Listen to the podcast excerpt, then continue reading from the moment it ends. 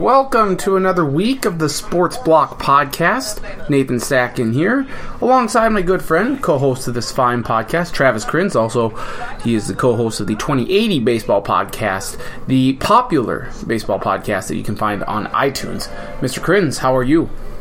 Deadline, and we're still here, so that's good news for everybody. Very good, very good. Uh, MLB trade deadline came and went this Monday, and holy cow, were there are a lot of deals that went down on Sunday and Monday, particularly Monday. Uh, the the teams that are out in front, either by a half game or by you know 15, 16 games, made moves. Uh, well, we'll go through a lot of them here. Uh, I have a few things that I'm they're kind of grinding my gears that I think might rub people the wrong way, but that's that that's a shame. You're, you're gonna have to listen to it anyway and suck it up. So maybe maybe they'll agree with me because uh, it's just uh, some things are a little ridiculous here now. But we'll we'll begin baseball trade deadline. Huge moves made on Monday. First, the New York Yankees get Sonny Gray from the Oakland A's, starting pitcher. That's huge uh, for them. Gives them an ace in their rotation. Would, would, you, would we put him as the number one starter then for the Yankees?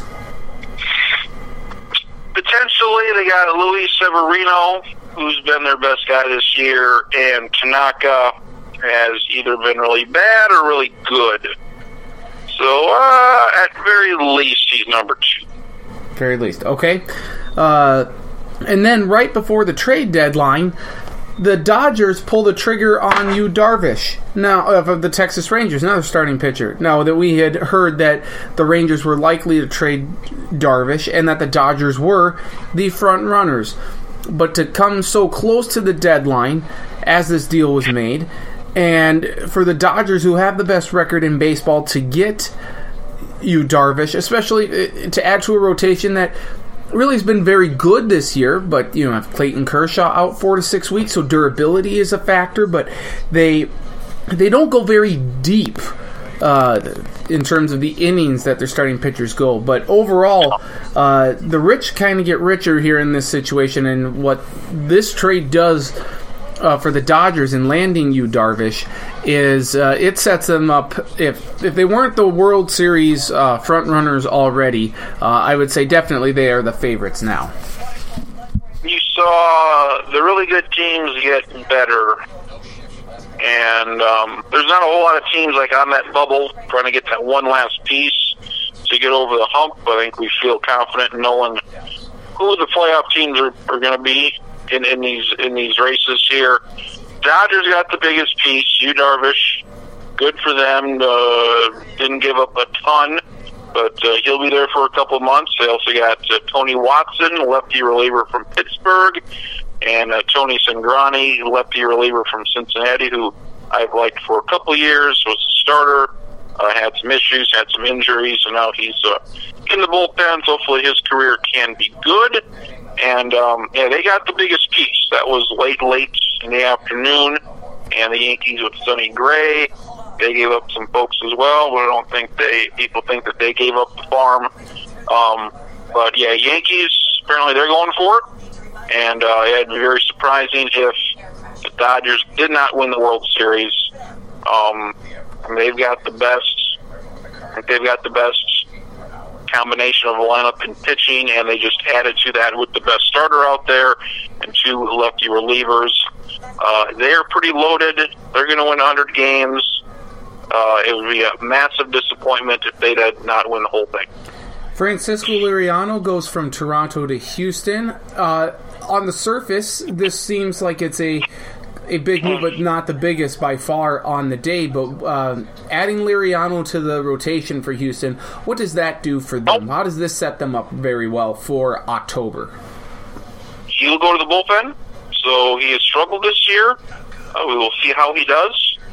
Um, Houston again, they injuries. Houston's got injuries. This is uh, they're gonna not go far. Uh, it's gonna be because of that. Uh, Lance McCullers was back on the DL. Uh, he was on the DL and he came back, and uh, three, four starts were not good, so he's back on there. I think a stiff back. Uh, Dallas Keuchel didn't pitch well in his first start in a long time. So they have got injury troubles. Obviously, Correa with his thumb, and George Springer just went on the DL a couple days ago. Um, they have two months here to get healthy and get ready for the playoffs, whether they play Kansas City or Tampa or Boston or New York, whoever the hell they're going to play in the first round. Um, I'm concerned about Houston because uh, of the injuries, and if they're they're I would say they're better built. Somebody said this. It was you or somebody said this. Uh, English Kirk said that Houston's probably better built for a 160 game season compared to a seven game playoff. Yeah, um, that, that was so not me. I can tell you that right now. Well, that was that was Kirk That heard somebody say that. They're better for the long haul than they are for a short series. I guess I don't know, somewhat similar, maybe Oakland uh, back in the day. Post post Hudson, Mulder, and Zito. Because if you got three guys like that, mm-hmm. uh, you're pretty set in the playoffs. But um, it's because they've got Keuchel, they've got McCullers. If those are your one, two, and they're on and healthy, that's pretty good. They didn't get a third starter. There's still time to do that. Um, their bullpen, they added to that, so they're a very deep team. Their offense is very good. They can win their way uh, to to a series with their bats, as we see in as we've seen in, in the last couple of years. Usually, the team with the better pitching is going to get it done. So, um, Houston didn't make a ton of moves, but uh, I mean they can they can still add a add a pitcher here in the next month. So right, and I mean they have the AL West all but wrapped up at this point. Uh, they are the best team. In... Go ahead. And best record, so it's not like yeah. um, you know they'll have home field. Yep, they and I, I was just going to say they are currently you know the best team in the American League, but can the Yankees kind of rival them with the pieces that they've added? Now, what the Yankees have done this year is reminiscent of what they did in the 90s. I think I, I, mentioned this to you, was it last week, maybe during the podcast or on, maybe on the Google chat, something where the Yankees appear to be doing what they did back when George Steinbrenner was running the team and had you know the, the Derek Jeters and the the the Boones of the world, the, the Roger Clemens. Like they just kept building. They grabbed all of these big name guys and didn't really do anything with their farm system. Well, then it took a few years, but they built their farm system up where it's super. It, I mean, it's really good, and now they're trading pieces away. So, are we seeing the a, a, changing of the guard here, so to speak, where the Yankees are now reverting back to what they did in the you know the the '90s and the early 2000s, or is this just kind of a flash in the pan year, so to speak? I think they're going to be good for a long time uh, Brian Cashman's done a great job yes. with this with this farm system, and despite the pieces that they've given up, they're still their farm system is still very very good. They still got guys to come up, uh, and they can you know definitely trade some more guys uh, if they want this off season or next year for uh, for pitching and whatever else that they need. And they're expected to sign one of these guys, Harper Machado, some huge free agent here uh, after next season. So they're the best of both worlds, or their major league club's really good now. You see, it isn't it fun to root for a team, to follow a team, to have a favorite team in which if they need something, they're going to go and get it. Right. Whether it's uh, via trade or free agency, uh, they're going to go and get uh, get what they need, and they did that with Sonny Gray. They got Jaime Garcia, uh, who can be like their fourth or fifth starter. So they needed some depth with the starting pitching, and they got that. They got bullpen help with uh, the White Sox, David Robertson and Tommy Kahnle the week before. Um, so I think the White, the Yankees did fantastic. And then, of course, you add Todd Frazier, who you know, first at bat grounded into a triple play, but I mean he's had some big hits uh, throughout his short time in New York. Uh, Addison Reed from the Mets goes to the Red Sox, helps shore up their bullpen. That's big for them. But the, compared to what the Yankees did, the Red Sox weren't nearly as aggressive, and they've been sliding a little bit as of late. Um, how concerned are we about the Red Sox and being able to finish the season out, not only you know potentially winning the AL East? I, I guess at this point it's likely that they're going to get a wild card, but you have the surging Kansas City Royals you know, the Tampa Bay slid back a little bit. I highly doubtful that the Twins can make a, a run here now, but I, I, said they had to get through July and let's just get to August and September, and you never know what can happen. But it appears that they have kind of waved the white flag for this season. But uh, I mean, just looking at what the Red Sox have right now compared to how the Yankees are set up, where do we see the Red Sox here going forward? Because I, I got to say, I am not nearly as hopeful or maybe hopeful is not the right word, but certain that the that the Red Sox are going to be built for a deep postseason run should they get to the postseason at all. I think they'll get there. I think they're fine. Yankees went through that terrible stretch where they went ten series in a row without winning one. Yep. Oh, now Boston, two. not great. Uh, Boston, they've now lost uh, seven of ten. So they'll get back going again in Kansas City. They're the team. They've won nine of ten. Uh, they won like 11 or 12. They are just rolling, folks, like you wouldn't believe. I'm all in on Kansas City. You know how much I hate Kansas City. Yeah. Uh, I think they're making playoffs. I think it's going to be them against uh, whoever it, whoever doesn't win Boston or New York. So I'm excited for Kansas City because they came out of goddamn nowhere uh, to do this thing, and they're playing better than anybody in the American League right now. So that's exciting for them, and they made some moves. Melky uh, small Cabrera. market have Melky Cabrera. They added to their bullpen last week with San Diego. So good to see them make some moves because I got a feeling uh, they're not going to be great after this season. See if they sign some of these free agents. But they're giving it one last time. Uh, I sure as fuck wouldn't want to see them in the playoffs, given their history. So um, Boston, I think they'll be fine. Kansas City, uh, unbelievable uh, for them to, to do what they're doing. Right, and considering that a couple years ago with the World Series run, and even the year before that when they made it to the World Series, losing in seven games to the Giants. Uh, I mean, they're they built it around their bullpen, and now you, and you don't really have the bullpen that they did this. I mean, what Greg Hollands in Colorado, I, a couple other pieces. Uh, do they have anyone from their from their strong three uh, bullpen from two years ago? You got Herrera. He's still there. Uh, he's their closer. Um, bullpen, uh, bullpen's decent. They're uh, they've been hitting a lot of home runs here lately. That's uh, uh you know June June first. June first came around. They started killing folks. Um, Soria, former closer with the, uh, with the Detroit, he's there. Um, they traded with uh, San Diego. Did a couple guys. Brandon Maurer, uh, Ryan Buchter, a lefty. So they they've they, their bullpen though not nearly as good as uh, what it was a couple of years ago, but uh, they've got enough guys to get it done. They added to their rotation a little bit with Trevor Cahill. Again, their rotation isn't tremendous, but you got Danny Duffy, who I think is the best pitcher of the bunch. Uh, Jason Vargas, who's having the best season out of anybody there, and Ian Kennedy is doing fine. Mm-hmm. So it doesn't make any sense why they're any good. When you look at this roster, it's like, yeah, bunch of guys, good. Um, Eric Hosmer's hitting like 40 points higher than his average for his career.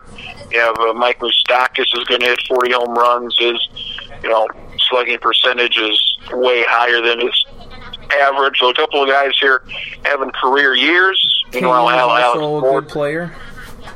Yep, Cain's pretty good in center field. Meanwhile, you have Alex Gordon, who's just atrocious uh, offensively this year, just atrocious. So I don't know where, where Melky Cabrera fits. Uh, Melky Cabrera fits, I suppose, in, in right field. Uh, they had a right fielder, Bonifacio, a rookie, who was doing all right. But uh, I, I like what Kansas City did. Um, I, I'm interested to see uh, what they can do if they if they have to play Houston in the first round. Yeah, I mean, I'm all. I, I like Kansas City, as you know. Uh, and I mean, Marlins man loves Kansas City, so I'd love to see him back in Kansas City for an October baseball game.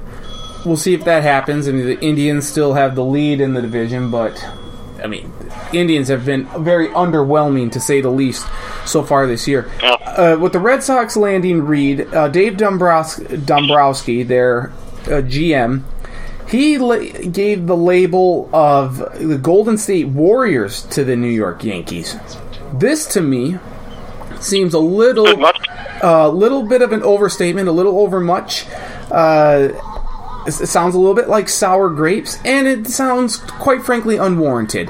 So, uh, what the hell's up with Mr. Dombrowski? Why did he say? I mean, I get sort of why he said it because the Yankees are building this sort of super team. You have uh, Judge and Sanchez, and now you're adding Sonny Gray, who, by the way, still has two years left. Uh, I mean, he's not going to be a free agent this year, so that certainly helps the Yankees going forward you know, you have Robertson and uh, Ken, I mean, they, they are adding all these pieces. By the way, they added uh, Jaime Garcia from the Twins, so the the the, the Jaime Garcia Minnesota Twins era gone, uh, here and gone before you know it. in the blink of an eye. One start, he was gone. So, I mean, all these moves that the Yankees make, I, I just don't get the Warriors label that uh, Dombrowski is throwing out there. I think it's a little much. Yeah, bit much. I mean, the Yankees they did as good as anybody. They added. I mean, they needed pitchers, and they got pitchers. So that's good for their fans that um, their team and GM and their owner and all the money they can spend, they can spend it all. And I'm sure it'd be great to root for a team like that. Like I said, yeah. and I mean they're they don't really have a weakness now. Uh, they've shored up the bullpen, and they've shored up their starting pitching. So that offense is very good. And uh, Yankees uh, could. I mean, these playoffs are, are, are looking pretty good to me right now. Yes, they are. Uh, the Cubs are coming on strong. The Brewers, I don't think they'll be able to win the NL Central, which is a shame. But I, I would I would mention to Mr. Dombrowski because maybe he has, he has a short term memory loss. But it seems to me that he landed uh, David Price, a pretty high price uh, free agent at the time, and then they traded for Chris Sale from the White Sox. So for him to go out and label the Yankees as the Warriors, I think that's. Uh, I think he needs to look himself in the mirror first. I, I just I don't get it. Uh, so I think Mr. Dombrowski needs to shut the hell up. That's. that's I agree with that. Boston, they, they are loaded as well. So. Yeah, so I mean, it's not like oh, poor you know the, the Yankees just keep making moves and no one else has a chance. It, look at your own staff. Look at your look at all the players you got, They're like the Mookie Betts of the world, and uh, it just Xander Bogaerts. Yeah, the, I mean, just so, so sh- shut the hell up, Mister Dombrowski. Shut the hell up, Dave. Uh, the Washington Nationals add Brandon Kintzler, uh, closer from the Twins, in a deal that was very close to the end of the deadline as well. So that's, I mean, Kintzler was doing very well for the Twins this season. Did blow a save over the weekend against the A's. But uh, what does this do for the Nationals who have really gone after bullpen help here in uh, you know, before the trade deadline because their bullpen was atrocious and they needed to do something and they did. Is it enough to even challenge the Dodgers in the NL? Maybe. I mean, what a concept! What what what a concept! You need bullpen help, so what do you do? You get a bullpen guy. What what what what deals? You got Doolittle and Madson from Oakland and Kintzler. That should be enough. That should be good enough. Um, I don't know if they can come in. Nobody can can compare with the Dodgers. Uh, Washington, they've got some injuries. Hopefully, they get some guys back. Um, coming up, Trea Turner, he'll be back at the end of the season. Uh, Jayson Werth is on the DL, and Michael Taylor and some outfield guys. Uh, Strasburg's back on the DL. So uh, they got Koda Glover and Sean Kelly, two more bullpen guys.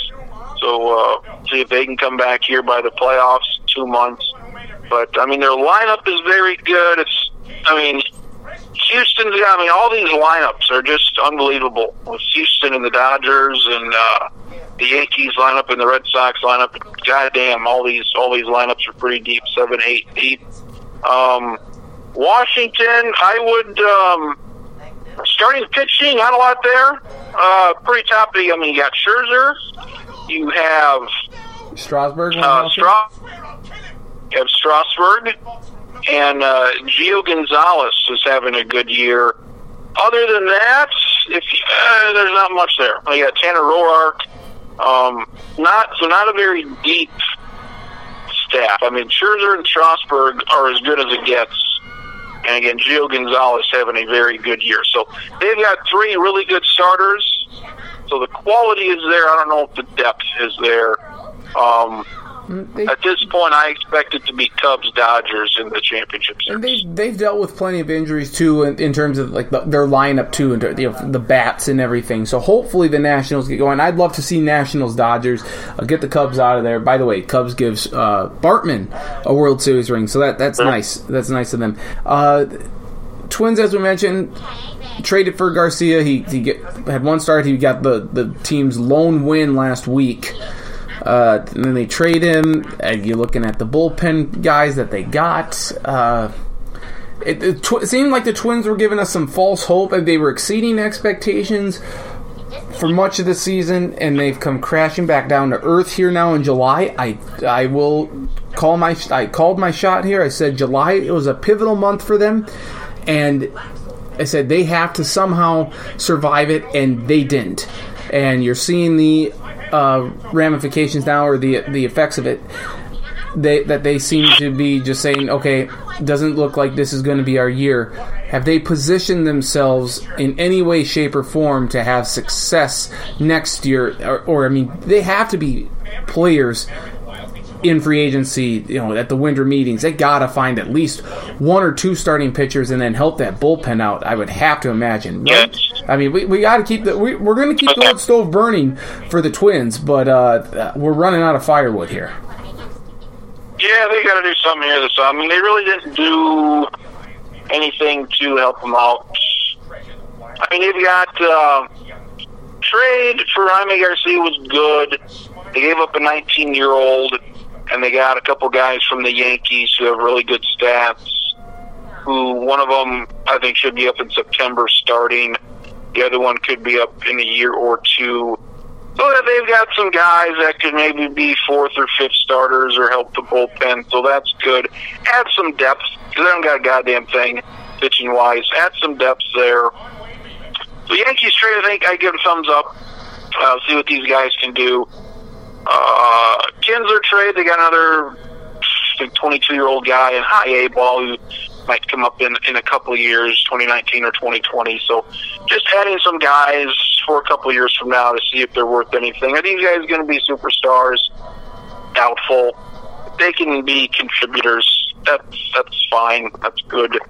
But um, they got to make a trade. I would I would I was fine with trading Dozier last off season. I'm more fine with it now, trading Dozier. Um, Dozier doesn't like what they did with, with Garcia and trading him right away. Um, I don't think it matters a whole hell of a lot if he was there. I mean, yeah, they they they lost two or three to Oakland. You can't do that. Oakland's not great. They got swept by the Dodgers. Uh, should have won one of those games. Um, the last game they lost six to five. Kintzler blew it. Twins were up in this one five to two in the seventh. If you're up by three in the seventh, you should win this game. So, by all means, I mean they were walked off three times last week. They had ninth inning leads in three games and didn't win any of them. So, what became a one in five week, one in six stretch, uh, by all means, should have been a uh, three and three or a four and two stretch. So, instead of being three games under, uh, they should maybe be two games over. Instead of being uh, five games out of the mix, they should maybe be three games out of the mix. So, Yep. and that's what happens. Uh, but but the and their bullpen gave it up, and their bullpen is bad. But the problem is, Kintzler gave up the lead, and Taylor Rogers gave up the lead, and those are their two best relievers. So you can say, yeah, they didn't address the bullpen, which they didn't, but their two best relievers are the ones that gave up the lead. If it was their shitty guys, uh, like it was against Oakland on Sunday, you can say, yes, it was the shitty guys that gave it up, but here it was actually the good guys. So, um, should have been three and three week at worst. It was one and five because they blew ninth inning lead. They were two outs away from winning games. Very small margin. And that's ultimately the difference, you know, f- f- like you said, from them, you know, feeling good about themselves and their postseason chances to now essentially just throwing in, you know, throwing in the towel. Uh, it, it is a shame, but uh, that's what happens. Uh, overall, anything else from the trade deadline stand out to you? Colorado got Jonathan Lucroy from Texas. Yeah. Second uh, straight having his year worst. Lucroy has been traded at the trade deadline. He did not next to trade this year, though, I don't believe. So that's good for him. Oh yeah, he's having an awful year, so maybe he can find something in Colorado. Colorado made some moves. They added Pat Neshek, uh, so they added what they needed there. Um, Tampa Bay added a, a half dozen relievers. I love what they did. Um, see if any of those guys work out. Uh, Cubs got guys from uh, Detroit. Justin Wilson can be like their eighth inning guy, lefty, and Alex Avila can help them at catcher. Um, yeah, White Sox City. I mean, Cleveland didn't do much. Had Joe Smith, reliever from the Angels. Um, that's about it. So yeah, it was a good, good trade deadline. Uh, a lot happened on the last day. A lot happened in the week or two prior. So uh, there'll be a couple more trades here in the next couple of weeks. So we'll have to see uh, who else gets traded. Uh, it was fun, fun times. Why did the Orioles make a couple of trades for uh, for Hellickson and they got someone else? They they think they're still in the race. Uh, it does not look good for them at this point. Uh, what are they back? Like seven, eight and a half games back. Yeah. Did have a decent weekend in Texas, but uh, you're sitting at six and a half games back, four games under 500 uh, as of Monday. I mean, what the hell are they thinking? very curious. Um, Hellickson's a free agent. I like him. He's 30 years old. He's making 17 million this year, so he'll be a free agent. Um, I think it was more that they need just need guy. They just need starting pitching right now just to get through the goddamn season.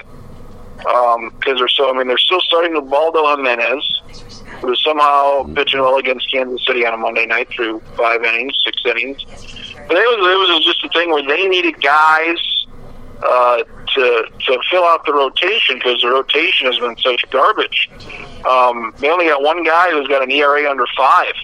So Jesus Christ, what does that tell you? Got Kevin Gausman, Wade Miley, Chris Tillman, Jimenez, who shouldn't be in baseball, and uh, Dylan Bundy's been their best guy, and even his ERA is at four and a half. So they just needed a, the way I'm going to explain it is they just needed a guy uh, that was good because fuck, they're bad.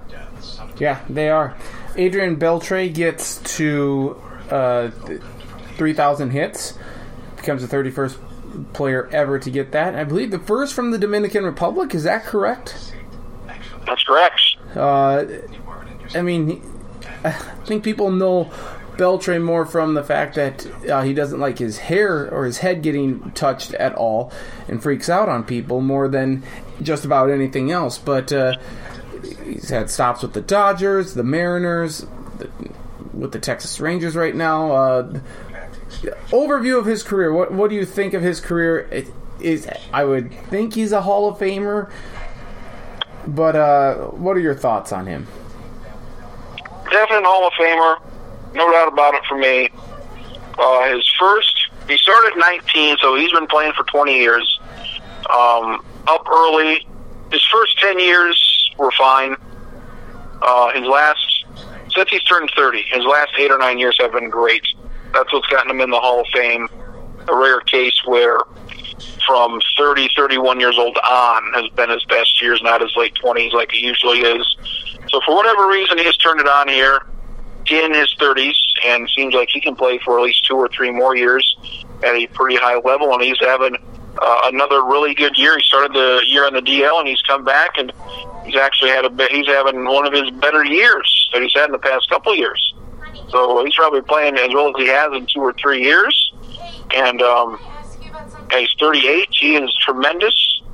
And uh, contract, he's still got one more year for 18 million. So he'll be there next year, and uh, no reason why he can't be there when he's 40. So he's he's had a great second half to his career.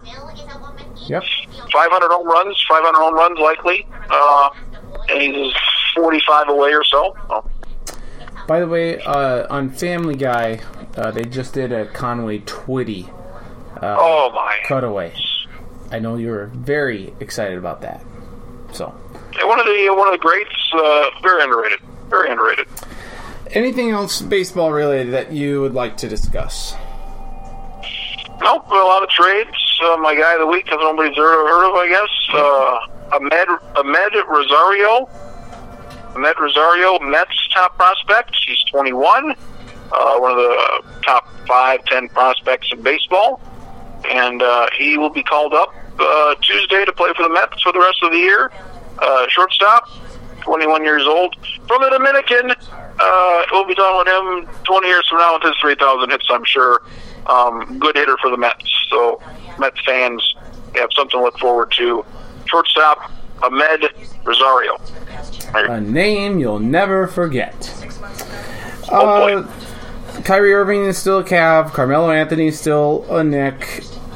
Really, that's all there is from the NBA. I'm looking forward to this uh, when the schedule comes out, just to see you know, kind of all the, the prime time games that the Timberwolves are going to get. But uh, that leads me to, unfortunately, one of the things that is uh, drawing the ire out of uh, Nathan Stacken this week, and that's LaVar Ball. I should not give this this low life the the the time of day at all. But uh, you you I know you think uh, like what he does doesn't matter, and it doesn't. But uh, just over the weekend, he's coaching his uh, his son's AAU squad, LaMelo Ball. He's 15 years old, and at this Adidas event. And he gets teed up by a female ref. I believe this was on Friday, and he lost his cool, and I believe threatened to take the team off the off the court. And the female referee was replaced midway through the game. Adidas said they they did it. Um, Elite Court, I believe, was or was it Elite Court that uh, I have no, I paid no attention to this any because he's a jackass. So. Yeah, he, he is. He is. He is all the ultimate j- jackass. Court Club Elite, who has the officials, said that they are severing their ties with the Adidas um, uh, uprising Right. summer championships here. Adidas came out today and said what happened was wrong, but basically, L- LaVar Ball called this ref. Uh, she was out of line. She's out of shape. Uh, I mean, just and then he goes on ESPN LA seven ten Monday morning and spouts off all this other garbage about. Uh, of course, I'm being unfairly targeted, but it's okay. Why wouldn't I be? Uh, they say I have a big mouth, but they say we bad as heck. Of course, they want to try and quiet me up. Yada yada yada. I, I, I mean, he brings this all upon himself. There was an article on ESPN.com about LaMelo Ball already being the most hated, or like one of the most hated athletes, and he's just a high schooler. But, I mean, at, at some point, I know LaVar Ball is doing this in part for show, but I think there is something seriously me- wrong with him because he doesn't think that what he's doing is wrong. He's a he's an asshole. I wish nothing but ill will against you know him. I don't want anything to happen to his boys or you know to his wife, but I this guy I just can't stand him. And I know I shouldn't be talking about him because this is what he wants. He just wants his name keep you know to keep getting brought up and everything. But but honestly, I'm only bringing it up because other people seem to be making such a big deal about it. You know, there, there's all these articles and everything, and then you have people co- asking him to come on the radio show. And I know it, it's great for ratings, I guess, but I'm so sick of the guy, and I think just about everyone else is. Uh, he's the most hated man in sports for me right now. Maybe it, maybe in uh, in the in the United States. So I I'm just astounded that people continue to give him the platform to preach his hate and just his idiocracy, his dumbfoundedness. I'm dumbfounded by it. There's no reason. I mean, he he knows exactly what he's doing. All this stuff is getting attention. Time and time again, he pulls his team off the court. That's going to get headlines, and that's what he wants, and that's what people are giving him. So, uh, in this, he's winning this battle of whatever the hell you want to call it, because people are talking about him. Because there's no, I mean, he's the lowest common denominator. Yes. Uh, he doesn't matter. I mean, he doesn't matter. There's no reason to talk about him. He, there's, I mean, he is, he is not.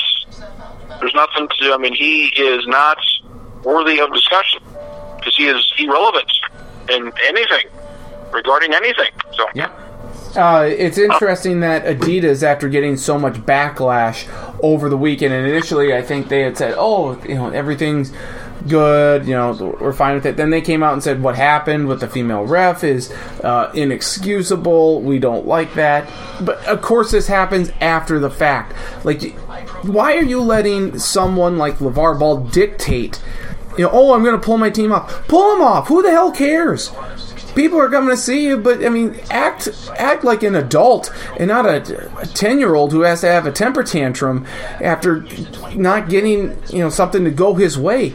I mean, to hell with him. Just just let him go. So Adidas deserves all the backlash that they are getting for this. I don't know what this is going to do in, in terms of hurting their bottom line. It probably won't affect them at all. But the fact of the matter is that you have this sort of stigma that now you're you're kind of associated with LaVar Ball, even though you're you know you're not in a you're not in talks with him about you know a shoe deal for his sons and everything, but you're still associated with him. I can't think that's very good for Adidas. Yeah, I wouldn't want to be associated with him. I wouldn't want him or his team in my tournaments. Uh, I would blackball him from anything associated with basketball. There you go. Very good. Very good segue to the next thing that's grinding my gears. No! Uh, Colin Kaepernick is still unsigned. You might recall he is the he used to be the quarterback for the San Francisco 49ers. He Yes. he didn't stand for the national anthem last year. People had an uproar about it. He Oh, kneeled the rest of the year. Nonviolent protest. There were several other players, including multiple Seattle Seahawks, who don't get even mentioned at all in the discussion regarding Colin Kaepernick. I guarantee. I think it was like Kam Chancellor, maybe Bobby Wagner. Uh, I, I'd have to look back just to see what Well- Seahawks. But if they ever approach the free agent market, I guarantee you they wouldn't be blackballed like Colin Kaepernick is. I mean, this his his face is being put on a poster for this. Well, I mean, Joe Flacco gets injured last week. He's going to miss some time, a week, maybe maybe three or four weeks, and Colin Kaepernick's name gets discussed, and it there's every rightfully so because he, uh, I mean. John Harbaugh, the head coach of the Ravens, his brother Jim coached Kaepernick when Jim was the head coach of the 49ers, so he knows him well. Uh, Jim has vouched for Colin Kaepernick many a time. And so the Ravens are looking into him. They did sign some Arena Football League quarterback last week, though, instead of Kaepernick. Ravens owner Steve Bisciotti did say that they have reached out to fans and sponsors, and they've heard from fans that they don't want him. Keep in mind, Kaepernick's jersey was the 17th most popular jersey last year. It was, it was bought, so uh, I don't know if these are all just Ravens fans or what the hell's going on, but he did say that that that that plays a role in this. That plays a factor. Uh, so at the end of the day, you have an owner essentially saying, and I saw uh, Mike Florio with Pro Football Talk had a very excellent column, which I tweeted out about this situation, and like this is an owner essentially saying that we are making a stance on Colin Kaepernick based not on what he can do on the field, but by we we fear that there's going to be a backlash to the quote unquote brand, the Ravens brand, and that's what people are uh, afraid of.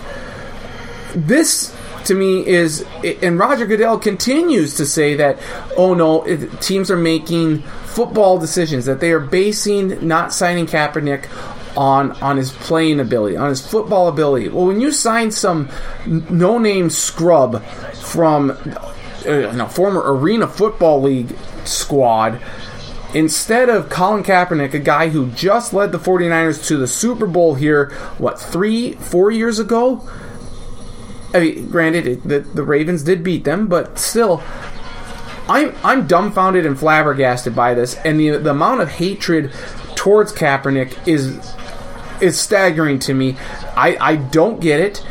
I think people need to look themselves in the mirror and say, why do we really hate him? I, we've brought this up several times on the show that people call Kaepernick a thug, and then when you press him for something, they don't have a good reason. Oh, is it just because he didn't stand for the national anthem? Well, let me tell you this.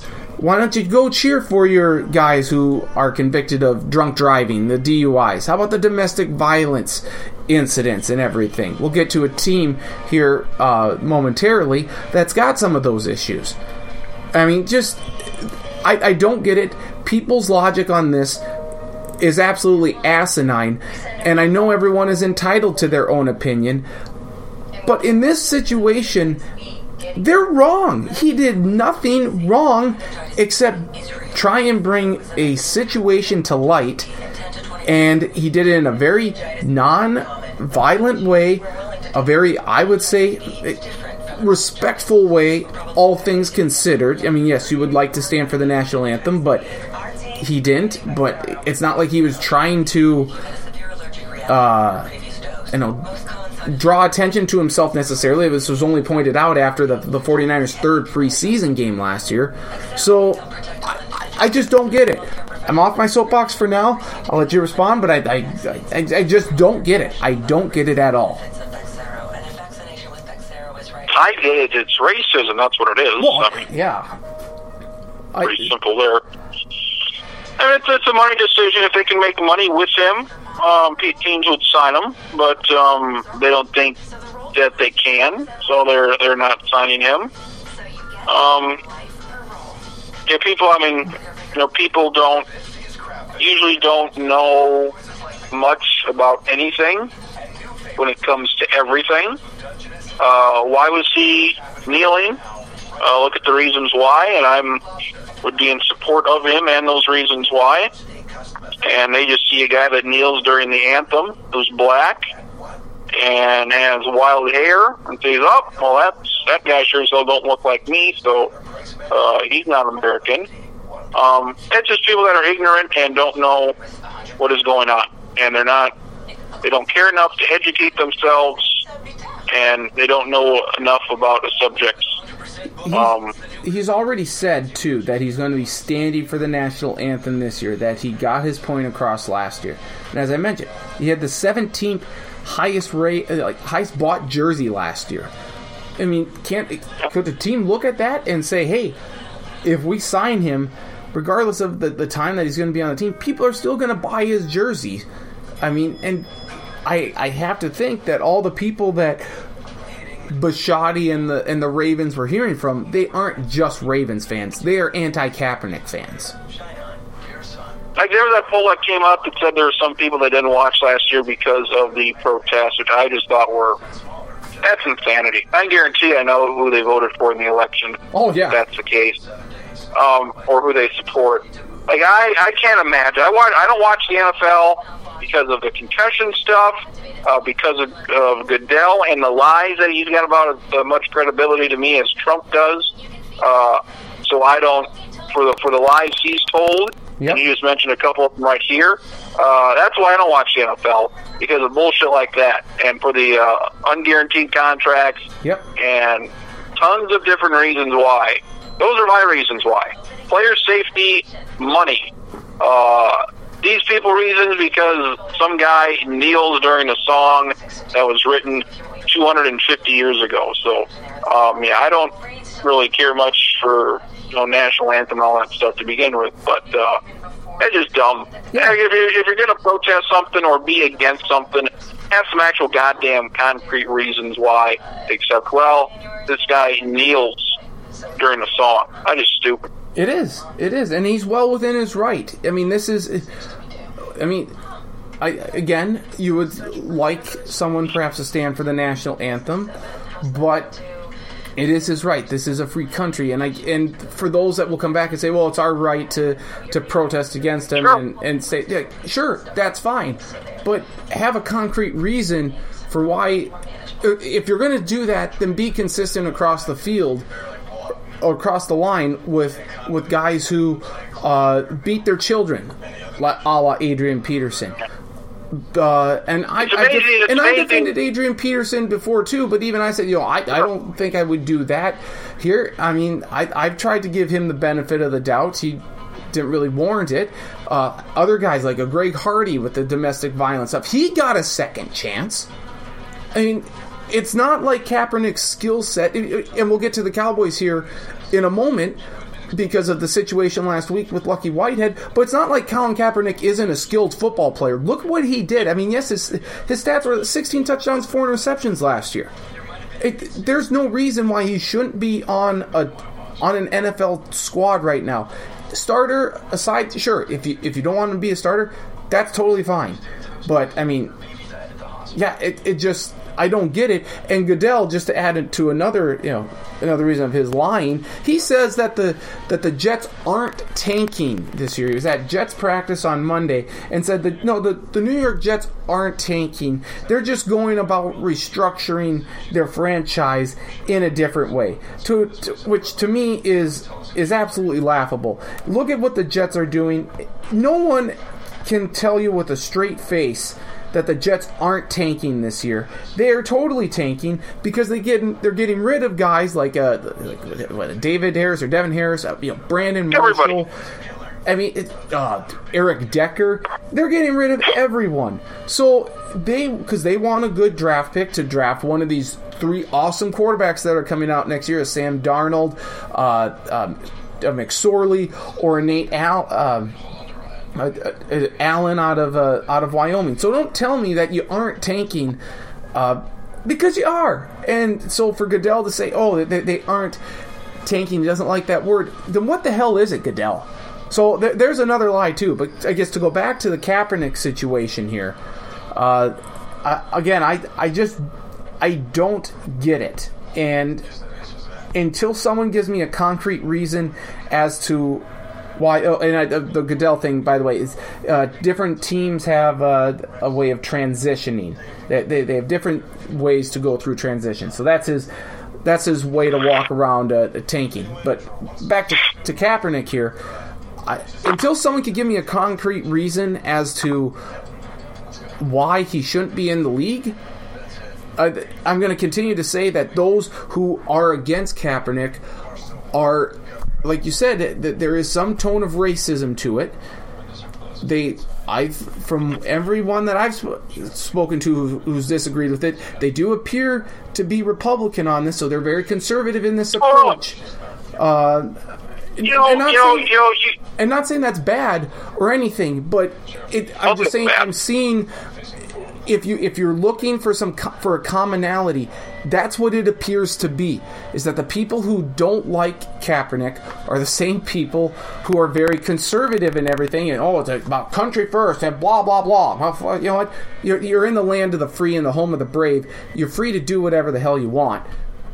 Someone someone sign Kaepernick. End this atrocity and insanity. The thing about it is, like I, I, I thought. Um, I. Ravens may sign him. Yep. Like if they don't, I'll, if they don't, I don't know if I. I've been of the opinion he will. I think he's done. I don't think he'll get signed. Um, and I'll say with that, I don't. I think he'll get just like Chris Kluwe. He he's not in football for a reason, not because he's not a good punter, but because he's got political views that are not uh, welcomed. So yeah, I mean, just just on on, on the political point, I, I can't come up with one thing that Republicans like that I also like or think is a good idea.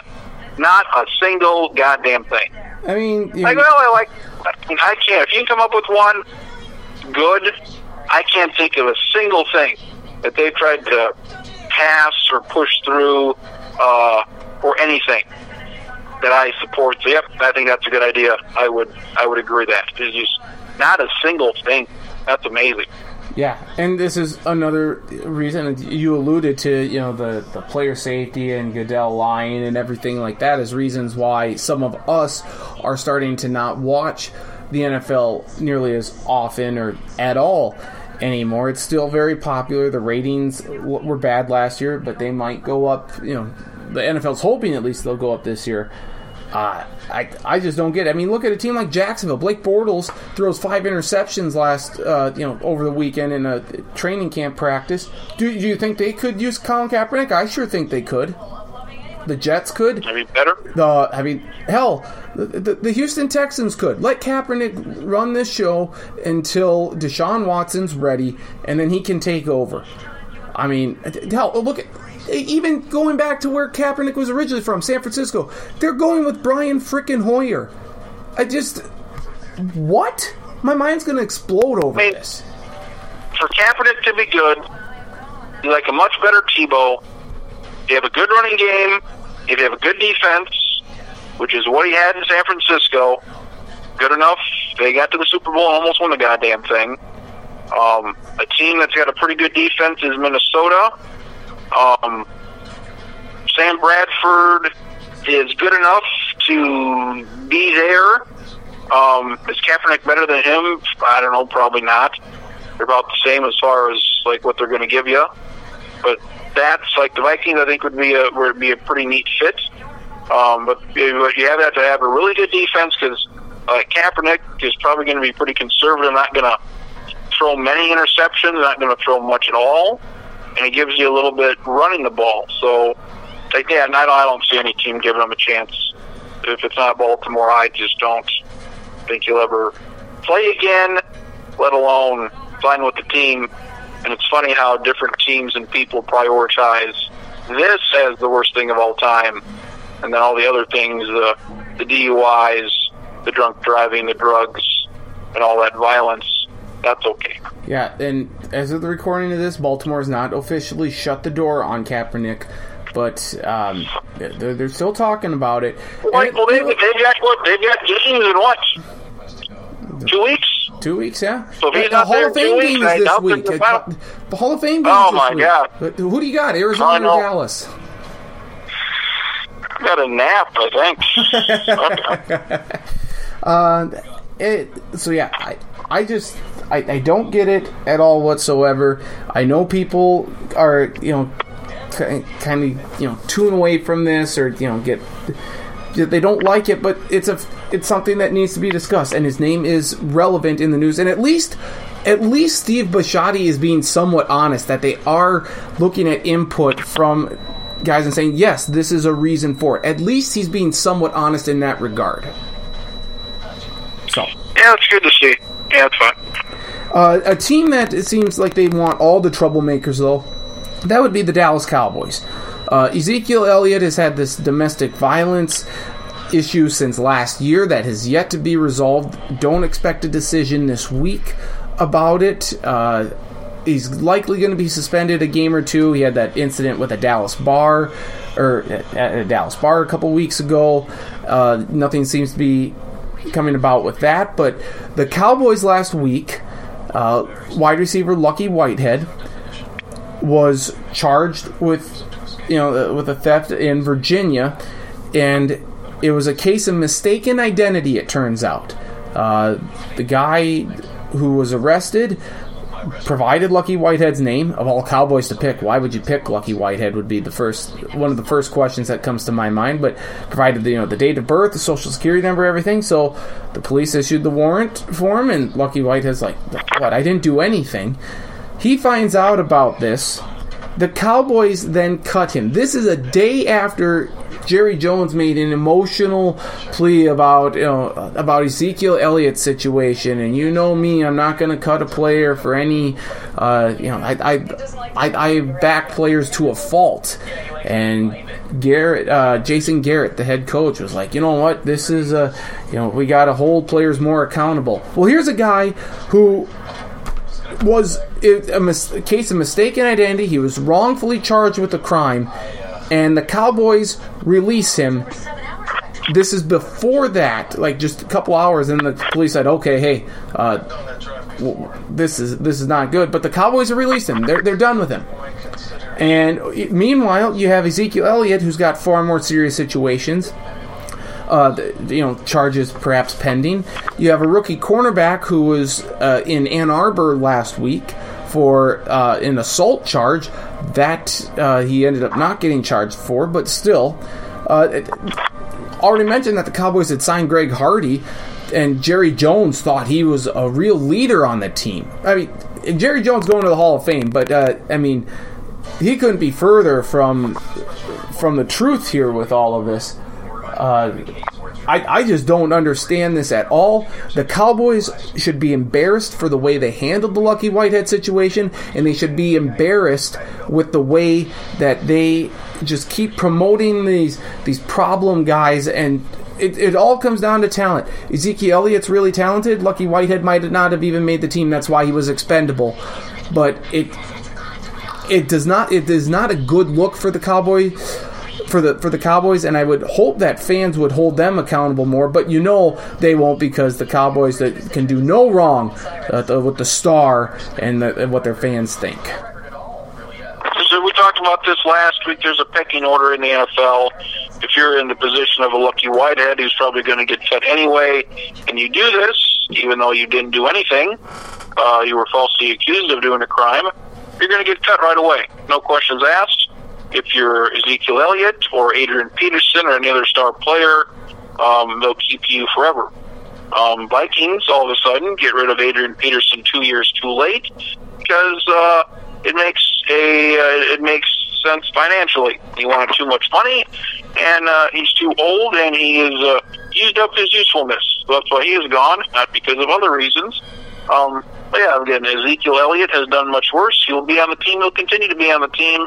Um, yeah, so another reason to not like or watch the NFL is this double standard. So, yeah, but uh, unfortunately, no one you know who's a fan of the Cowboys, at least I've heard, or you know, is going to say, "Oh, yeah, the, the Cowboys look foolish for this." They're going to just chalk it up like, "Hey, Elliott's not charged with anything. Lucky Whitehead was, and yeah, it sucks that he." Uh, that he it was a you know, case of mistaken identity, but he wasn't good anyway. Probably wasn't going to make the team. That's that's going to be their whole justification for all this, and that's just sad. Uh, again, Jason Garrett with his repeated comments about, "Oh, we did what uh, we thought was in the best interest of the Dallas Cowboys. Uh, we're moving forward here." All like Bill Belichick a couple years back.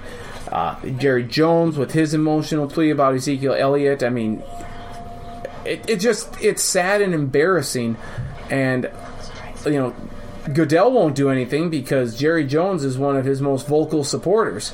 And he's already pissed off one of the NFL's more influential owners in Robert Kraft. So, uh, if I were the NFL, though, I'd, I'd slap at least a two game suspension on Ezekiel Elliott just for mere principle, if not more. I think I hope he is suspended.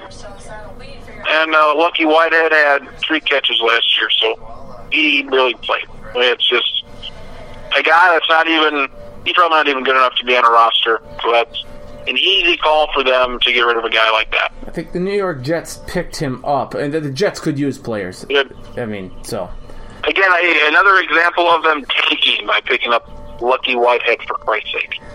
Yeah, so uh, so there you go. Those he are went the, to Baylor. Did he go to Baylor? He went to Baylor. Uh, he might have. Yeah, let's let's take a look here at the old. Uh, where, where did Lucky I'm Whitehead sure, go? sure. I'm sure nothing happened to Lucky Whitehead when he was at Baylor. I'm sure nothing happened. No, because nothing happened at Baylor. Just ask ask Kenneth Starr. That's right. So, yeah. So so there you go. The the three things that uh, uh, Florida Atlantic. Is that is that correct? He, he went to Florida Atlantic. Yeah, he did not. Uh, he did not go to Baylor. Lucky, Lucky Whitehead. Apologies, apologies all around. Yeah. So so there there you go. Uh, yeah, he went to Florida Atlantic, and that was before Lane Kiffin got there. So. Terrific. So yeah, so those are the three things that uh, just kind of grind in my gears, and I know people will kind of a big deal about nothing, especially the whole Colin Kaepernick situation. I haven't found hardly anyone of who who believes that uh, you know who is in agreement with either of us. But uh, so be it. Uh, that's all I got here on my docket. Uh, anything you would like to discuss? Uh, Vikings signed a bunch of guys. That's good. Yes. Um, How could I? not excited for the not excited for the season. Uh, because I don't see any difference between this team and last year. Offensive line, I mean, they're not going to do anything if they don't fix this offensive line. And uh, Riley Reese is not that. He's not the fix. You know, sounds like he got hurt today for whatever that's worth. Um, what what ineptitude? I mean, Jesus Christ! I mean, he's a very good team. We know what the problem is. Fix it, and they didn't. And I, you know, you, you know, 10, 10, 11 wins is what you're talking about. I'm not talking, you know, 8, 9, 10 wins. If every, I mean, they did well with uh, with the worst offensive line in football. Twins did well with the worst bullpen in baseball. Um, I don't see how they make the playoffs if this offensive line isn't better. And I don't see how the hell it is. Well, again, Riley Reiff has got to stay healthy. Mike Remmers, who they also got from the Carolina Panthers, he has to stay healthy. If, if as you mentioned, Reiff went down, hopefully it's not a, a serious injury because that plagued them all the- last year. What are I mean? What are the hell are the chances? Rarely does a team go a full year without somebody on the line getting hurt, let alone a couple of guys. And they and their depth is so atrocious. Why is T.J. Clemmings on this team? What the hell? Yeah, um, How how bad he was? You couldn't. Could you make the case he was the worst player in football last year? Because Oh, he played a lot. yes. and he was bad. Not the worst lineman, the worst player in football. He was as negative uh, towards his team as anybody. And man, if they're this team, God, what what a waste! What a goddamn waste! Uh, it doesn't sound like it's anything too serious with Riley Reiff. Um, yeah, he, had never gotten injured before. Uh, they did uh, draft Elflein, uh, Pat Elflein out of Ohio State, who's a combo guy. I mean, we'll see if Alex Boone can be better this year. They did. Uh, I, I'll, I'll take a little umbrage with your with you saying that they didn't do anything because they did try and address the offensive line. Of course, they they tried to get um, Osemele, I believe. Uh, I think he went to Oakland. He was a guard from or a tackle from Baltimore. Uh, I think They, did. they signed Riley Reiff. From what I'm looking at, and from what I know, he's a below average player. Yeah, He's in the I- bottom half of offensive tackle. You would have liked them to maybe sign uh, Taylor Decker, uh, who I believe is now with Detroit, but he got injured. Uh, I mean, you know, maybe a T.J. Lang from Green Bay. I mean, do we want another uh, scrap from the heap that is Green Bay? I don't know.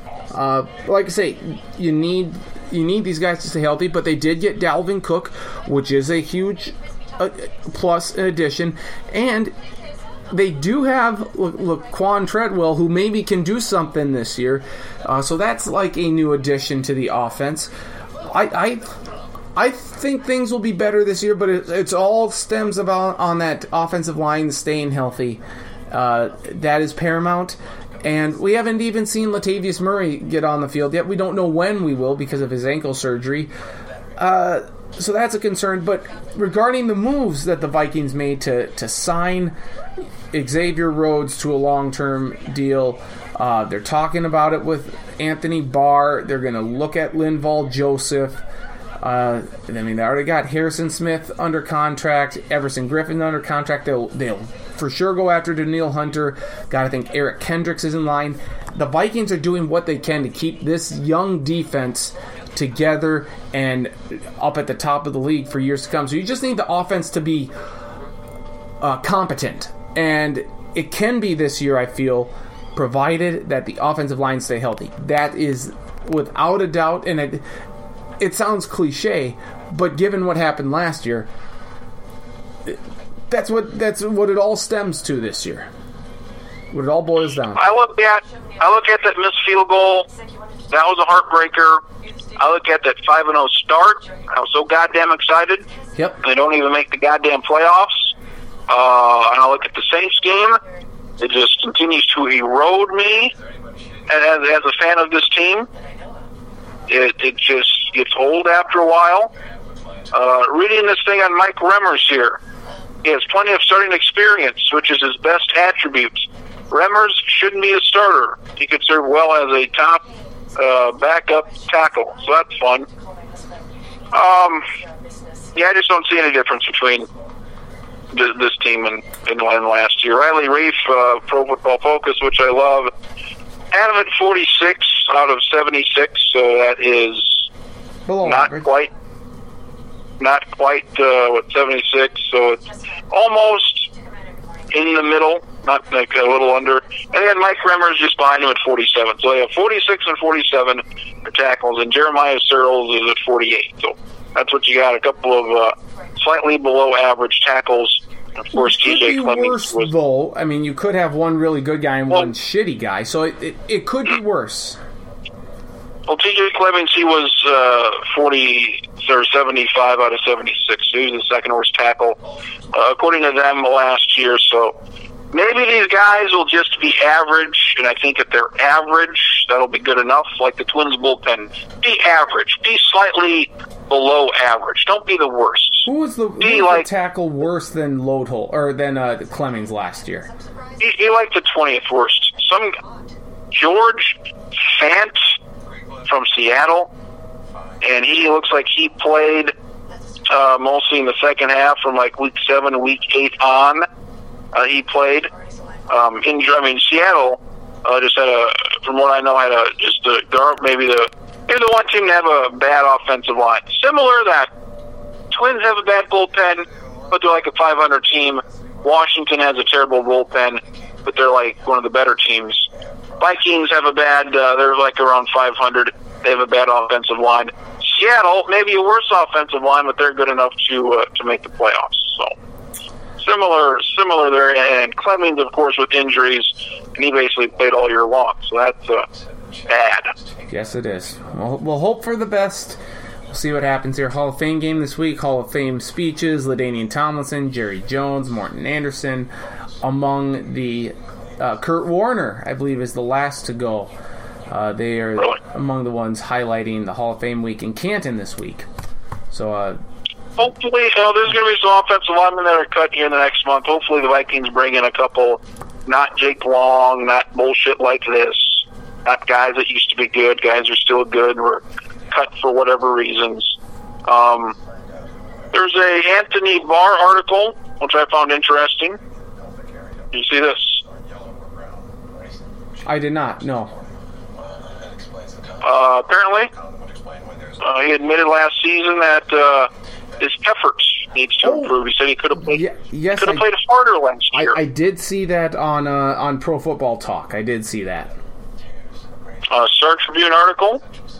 And uh, interesting to me that the greatest receiver we've ever seen gets burnt over the coals for saying basically the same thing. I try when I want to. Yep. And here's Anthony Barr, who says the same thing.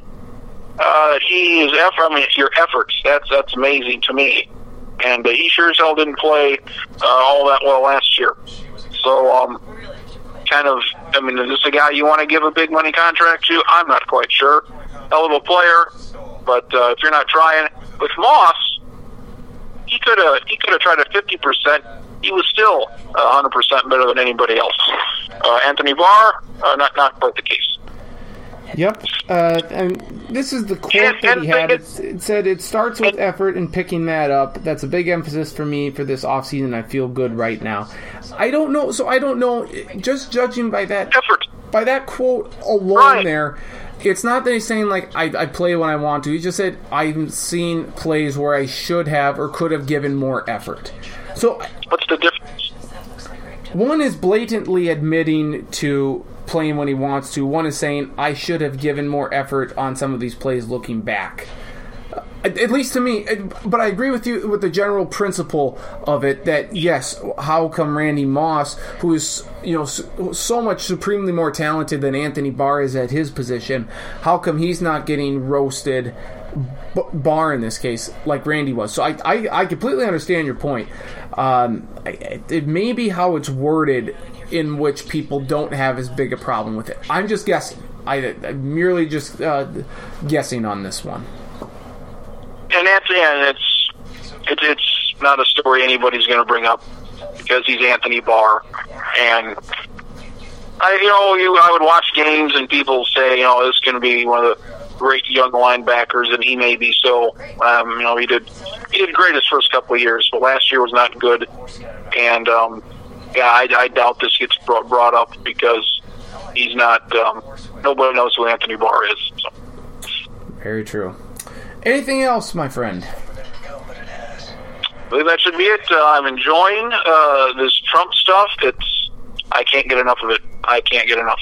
The- every day, I, every day. This is just. I, I assume season two. If we're maybe we're already into season two, uh, maybe these are in six month blocks. Uh, I say the best shows are about five, six seasons long, and um, I don't know when when when the impeachment talk's going to begin. Uh, just the evidence continues to mount. Uh, maybe early next year, Christmas. Maybe that's a Christmas present for me. Um, but uh, it, it's gonna it's, it's gonna be exciting. I'm very very excited to see what's next.